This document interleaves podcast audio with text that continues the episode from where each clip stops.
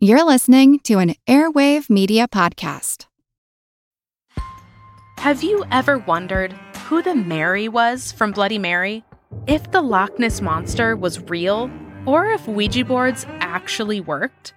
On each episode of the Family Friendly Unspookable, we look at the histories and mysteries behind your favorite scary stories, myths, and urban legends to get the real stories behind the scares. Want to solve your next mystery? Find and follow Unspookable now, wherever you get your podcasts. Do you find it hard to sleep at night? Then the Sleep Cove podcast can help you. Hi, I'm Christopher Fitton, the voice and clinical hypnotherapist behind Sleep Cove. Sleep Cove features sleep hypnosis, meditations, and bedtime stories, all designed to help those of you who struggle at night to achieve a restful and peaceful night's sleep. Search for Sleep Cove on Apple Podcasts or Spotify and see why Sleep Cove helps millions of people sleep deeply all night long. I feel like Who Arted? Try to slice it. Who Arted? Mister Wood Arted me. Yeah. Either way, it, it's ambiguous. It works on so many levels. I know. That's not too great to start. Welcome to Who Arted, where we explore visual arts in an audio medium. I'm your host, Kyle Wood, and for today's episode, we're going to focus on Gustave Eiffel and the Eiffel Tower. In the late nineteenth century, a World's Fair was a really big deal. In a time when most people lived their entire lives within a twenty-mile radius of where they were born, the fairs were a rare opportunity for people to experience the best of various cultures through grand exhibitions. In eighteen eighty-nine, the city of Paris created a display that would become a cultural landmark for generations to come. The idea was to create a building three hundred meters tall.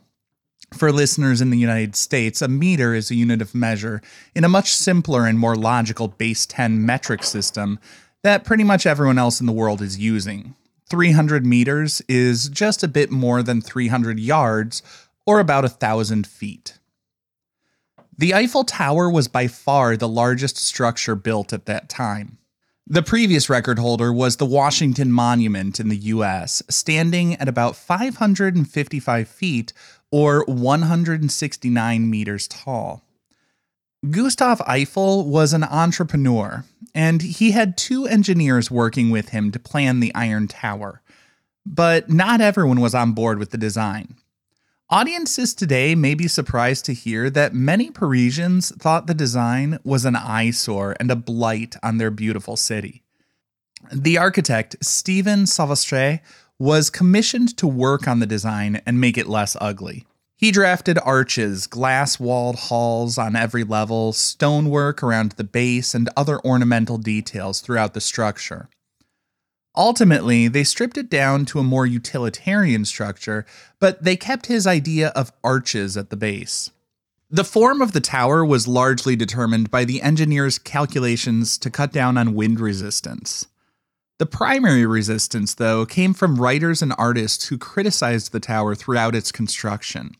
I think my favorite description came from Francois Coppee, who called it, quote, "this mast of iron gymnasium apparatus, incomplete, confused, and deformed."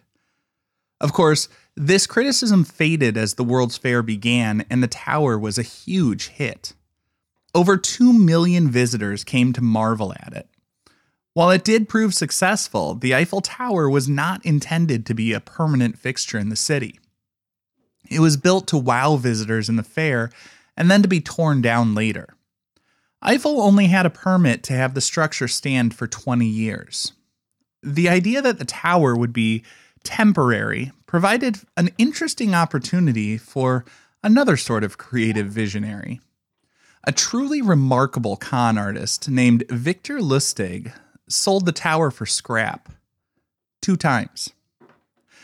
While truly awful, I must admit his plan was quite clever. He posed as an official with the French government, but instead of claiming a high-status post, he pretended to be a mid-level government official. He met with heads of various scrap iron companies, telling them that because of the sensitive nature of such a high-profile project, he was trying to meet with people discreetly to get bids for the roughly seven thousand three hundred tons of iron used to build the tower. He then met privately with the least successful of the bidders and tried to appear empathetic. He tells the guy, "Look, I know you're up and coming. It's hard to compete with bigger companies. I feel for you. I'm just a mid-level government employee. I'm struggling too. Maybe we can help each other out." He actually got the guy to bribe him for the contract for all that scrap iron, which did a few things. It made him seem a little more credible to the guy he was conning, but more importantly for Lustig, it made his mark less likely to report the crime, as doing so would not only be embarrassing, but it would also implicate him for the bribery. Lustig got the money and then fled to Austria, where he watched the papers to see if there were any reports of the crime. And he was right. The businessman was too embarrassed to report it. In the ultimate show of hubris, Lustig returned to Paris and attempted to repeat the exact same scam. The second time around, though, he was not so successful and ended up having to flee the country yet again. He went on to carry out numerous other audacious crimes before he was arrested and sent to the notorious Alcatraz prison in the United States. The tower was never sold for scrap, of course. It stands today as one of the most recognizable symbols of the city of Paris. Just to wrap things up, here are a few extra fun facts about the tower. It's a few meters taller today than it was when it was built in eighteen eighty-nine, due to antennae that have been added to the top. Because heat makes metal expand, the Eiffel Tower stands a bit taller in the summer. It even bends slightly away from the sun, as the iron on the sunny side will expand a few inches more than the iron on the shady side. And finally, to prevent all of that iron from rusting, the entire tower needs to be repainted every seven years. This concludes this week's episode of Who Arted, part of the Airwave Media Podcast Network. If you found this tolerable, please leave a rating or review on your favorite podcast app. You can find images of the work being discussed this week and every week on social media at Who Arted Podcast on Twitter, Instagram, and TikTok, and of course on the website who arted podcast dot com. Podcast done.